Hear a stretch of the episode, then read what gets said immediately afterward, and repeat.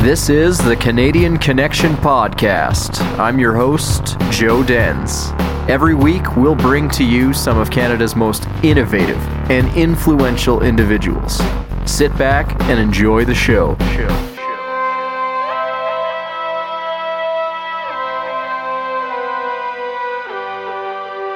Welcome to the Canadian Connection Podcast. As always, I'm your host, Joe Dens. Today we have a very special guest with Cody Battershill coming on the show. Cody is the founder of Calgaryism and Canada Action. On this episode, we talk about the misconceptions surrounding the Canadian pipeline industry. One of the major points Cody brings home is that by not allowing Canadian pipelines to be built, we still have the same exact demand for natural resources.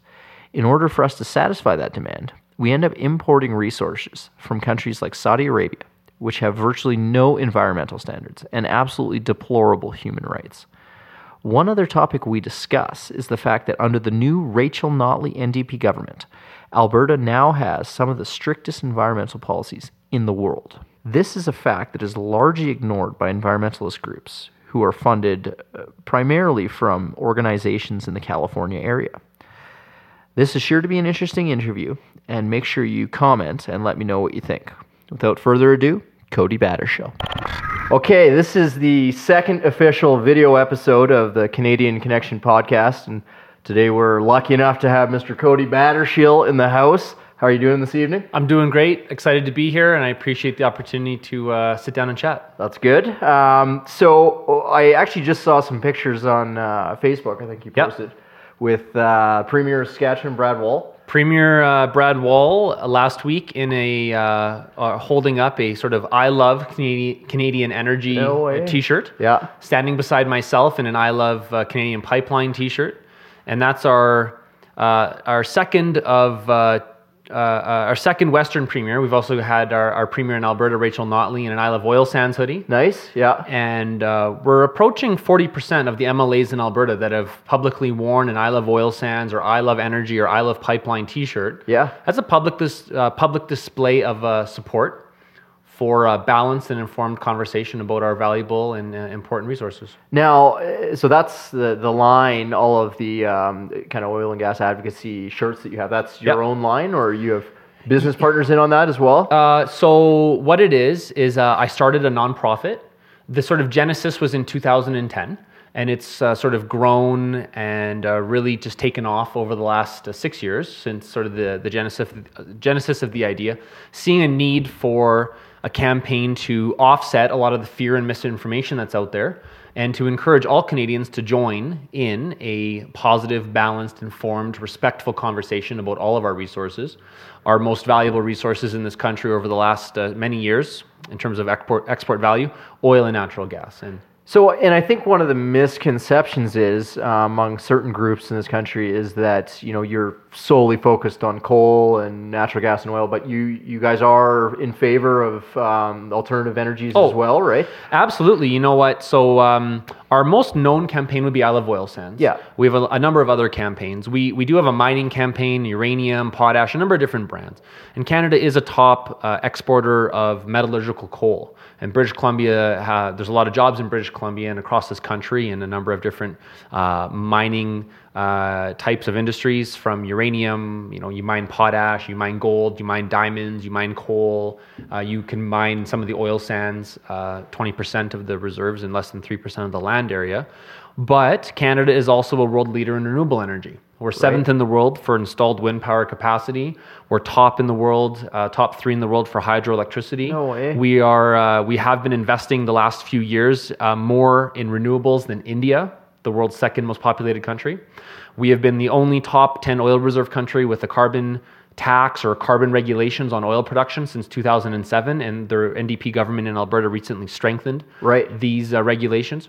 And so, no matter how you look at it, we are innovating, progressing, and uh, showing uh, Canadian leadership in all forms of energy production. So uh, before we dive deeper into that, Yeah. um, I want to know a little bit about um, what brought you into this role? Because you were never employed by the oil and gas industry, or you were never um, like that was never your background, right? So what was what was what's kind of the story that got you into this? So I'm not. I don't work in the oil and gas industry. Right.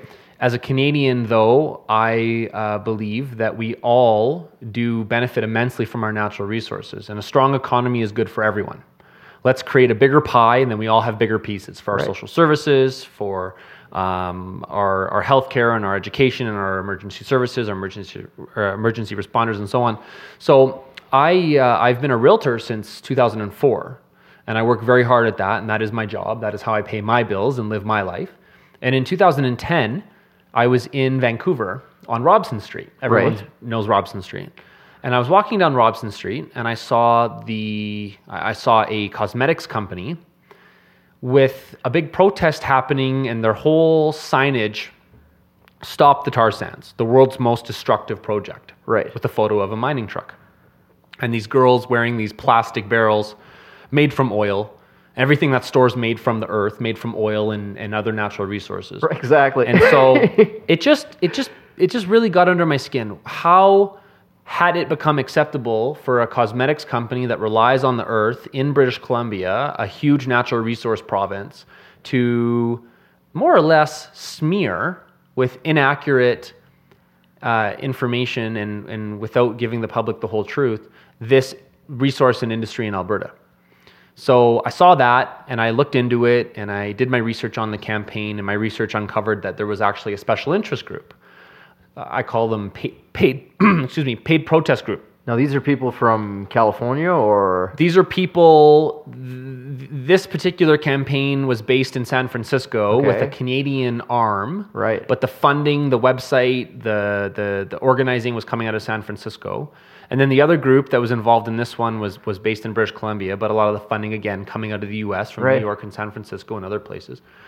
And they were behind this cosmetic company's attack on Alberta and Canada's oil Yeah. sands. So it got under my skin, and it just uh, it motivated me to add my voice to the conversation, to correct some of the misinformation that was being shared uh, as though it was was accurate, and to challenge some of these people. So I had a lot of great engagements with Lush Cosmetics on Twitter, for example. And I had a lot of great engagements with employees of these campaigns and employees of and it other wasn't necessarily attacking them; it was just educated debates, essentially, right? Yeah, it was asking them to sort of explain. Yeah. And what happens is when you, uh, my experience, anyways, in a lot of situations has been that asking someone who works at Greenpeace to explain why Canada is the only top oil producing country on earth, that they oppose every pipeline and global free trade Right. market access for Yeah. oil exports will never be answered directly. Mm-hmm. They will typically ignore the question because they don't want to answer the question. Right. Why do you only attack Canada in that context? They don't want to answer that because it doesn't fit their message of fear and misinformation. They don't want to talk about the global context that oil demand is increasing and Canada is the world's most regulated, monitored, transparent, socially responsible, and carbon progressive top oil reserve country. They don't want to talk about that. So they avoid it. So they skirt it, they change the subject, and they don't answer. So that's typically what happens on uh, online. You have to remember that these people are paid to protest. They are employees of these companies. The top eight companies So, so they're actually paid to protest. Um, they're working for Greenpeace, and Yeah. Greenpeace is a protest organization. Yeah. So you know they are they are basically doing what the job tells them to do. jeez. Yeah. And that's what this campaign was. So I saw the campaign, I looked into it, started a Twitter account, and it's just grown from there. I mean, I have to actually thank them for what they were doing because if they weren't doing that campaign, it it, it you know, thank you to the cosmetics company for having Right. Uh, that soap that didn't that you know the sto- I mean that store didn't smell very good anyways, but um, uh, we have to understand everything comes from the earth yeah. Yeah. everything our food our water our resources our cars our fuel our homes everything we do comes from the earth Yeah, yeah. So, you know, that obviously happened several years ago. What are some of the common misconceptions that you're seeing now that, you know, maybe some of our good friends in Ontario and Quebec are, you know, taking in from some of these special interest groups.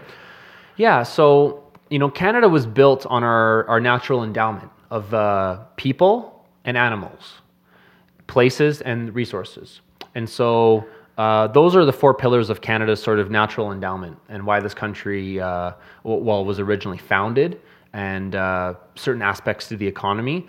And every single province in this country benefits immensely from natural resource production, be it farming, blueberries, oil, mining, hydroelectricity and electricity uh, exports, wind power, uh, fishing, you know, uranium production, Right. um, you name it. So um, we have to constantly bring people together rather than push people apart, Right. And figure out how we can find common ground, how we can move the conversation forward, having an informed and, and, and, and respectful conversation.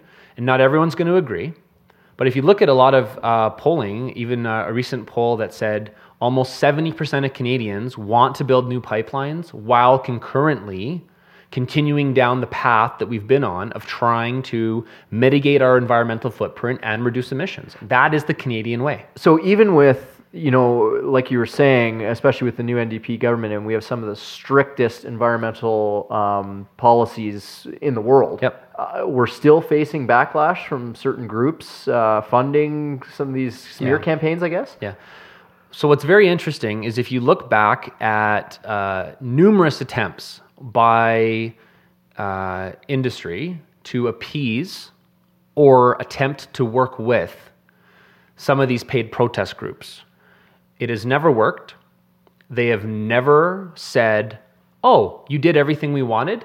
You've implemented every policy we've ever asked. You've increased your this or that or whatever. So now we're going to work with you and we're going to actually move forward." No. The answer is always no. It's always um, um, you can't do that. We need to talk about how we can do that. So let's say how we can be balanced rather than just say no to everything Right. you know, Yeah. w- w- without justification or reason. And a lot of these groups, even since the recent carbon regulations uh, that have been implemented in Alberta, uh, the majority of the groups involved in that are still fighting pipelines as hard as they were prior. So I don't I don't get it though. Like what is their what's their skin in the game in this? Like it doesn't make sense. If we are running a clean uh, oil and gas production, why are they so relentless?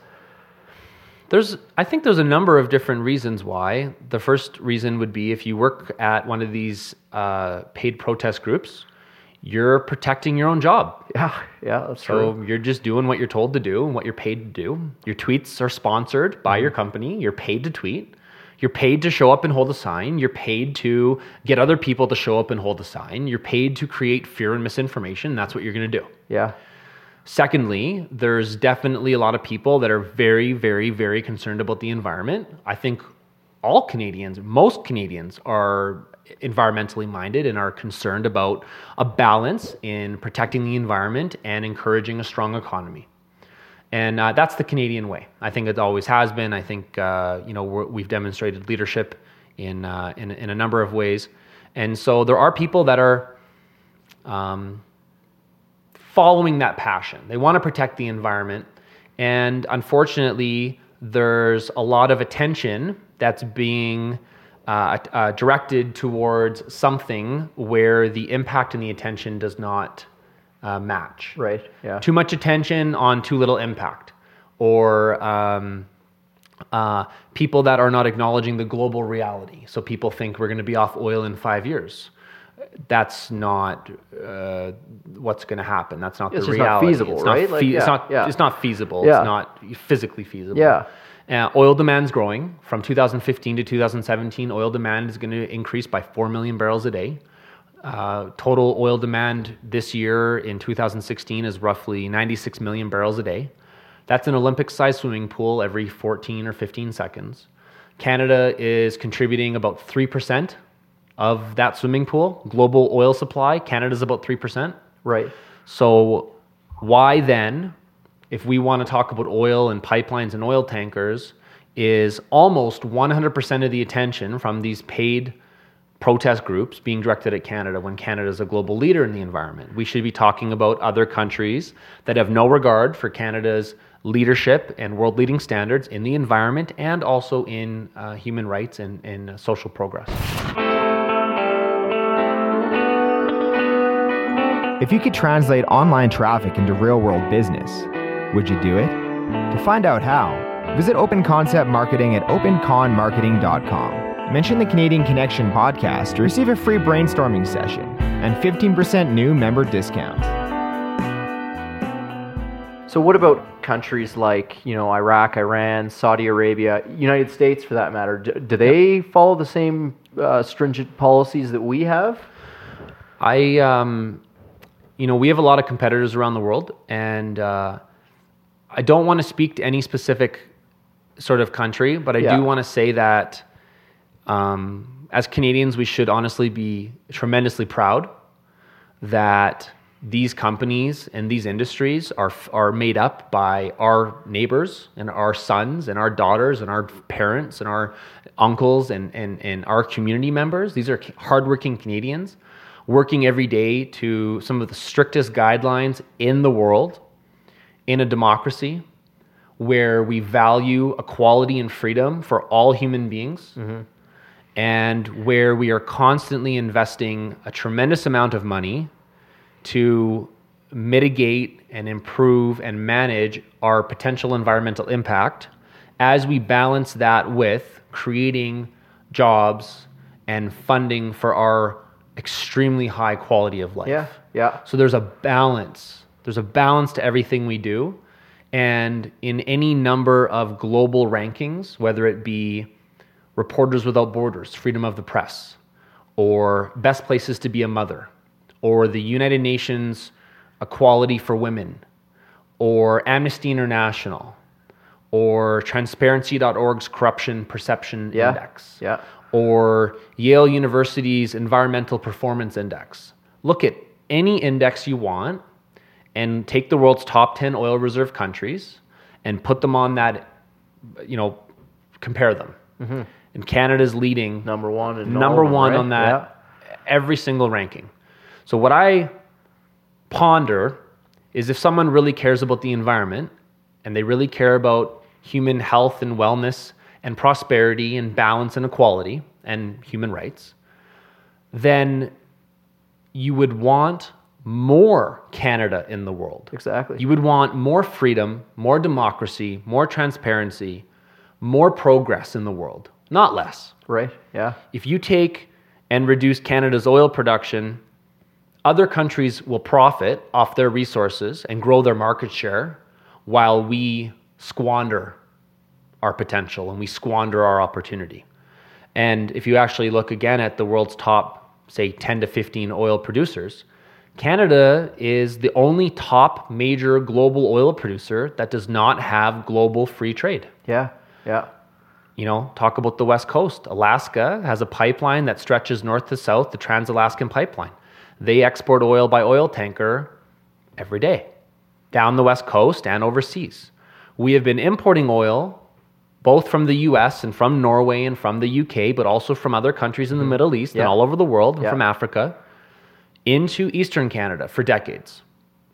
So the best test of what these paid protest groups say and what they do, they say that they oppose oil tankers and oil exports, but they've never opposed those oil tankers exporting oil from other countries that are coming to Canada. So it's almost like they target. They only target Canada. Canada. They only target Canada.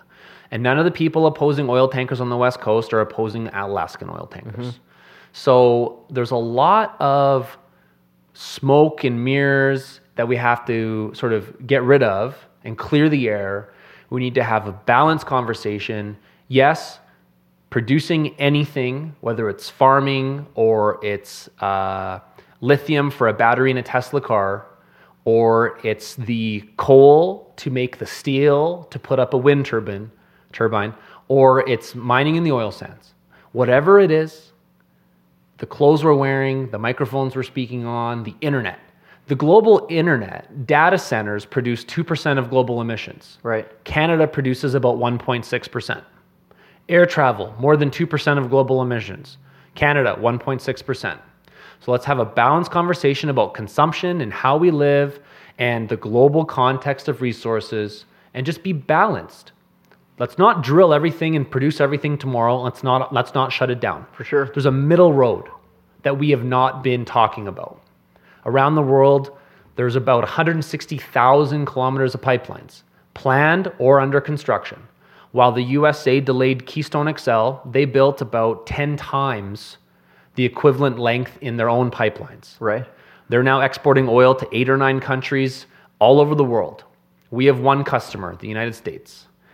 It's just not a balanced landscape. For sure. These Yeah. conversations are not balanced. They are they are fear heavy and and full of misinformation. And and and honestly, it's our families and it's our our social services and the funding for our social services and our quality of life that is and will continue to suffer.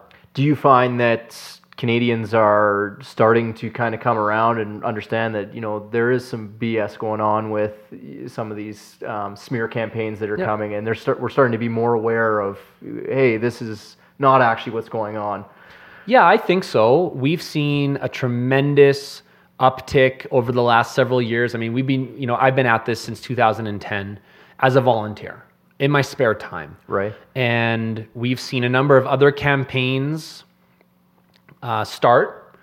Um, and you know what? For Canada Action, if other campaigns are um, inspired by us, if they emulate us, if they even copy us, which has happened, that is a win for Canada Action. That is a win for all Canadians.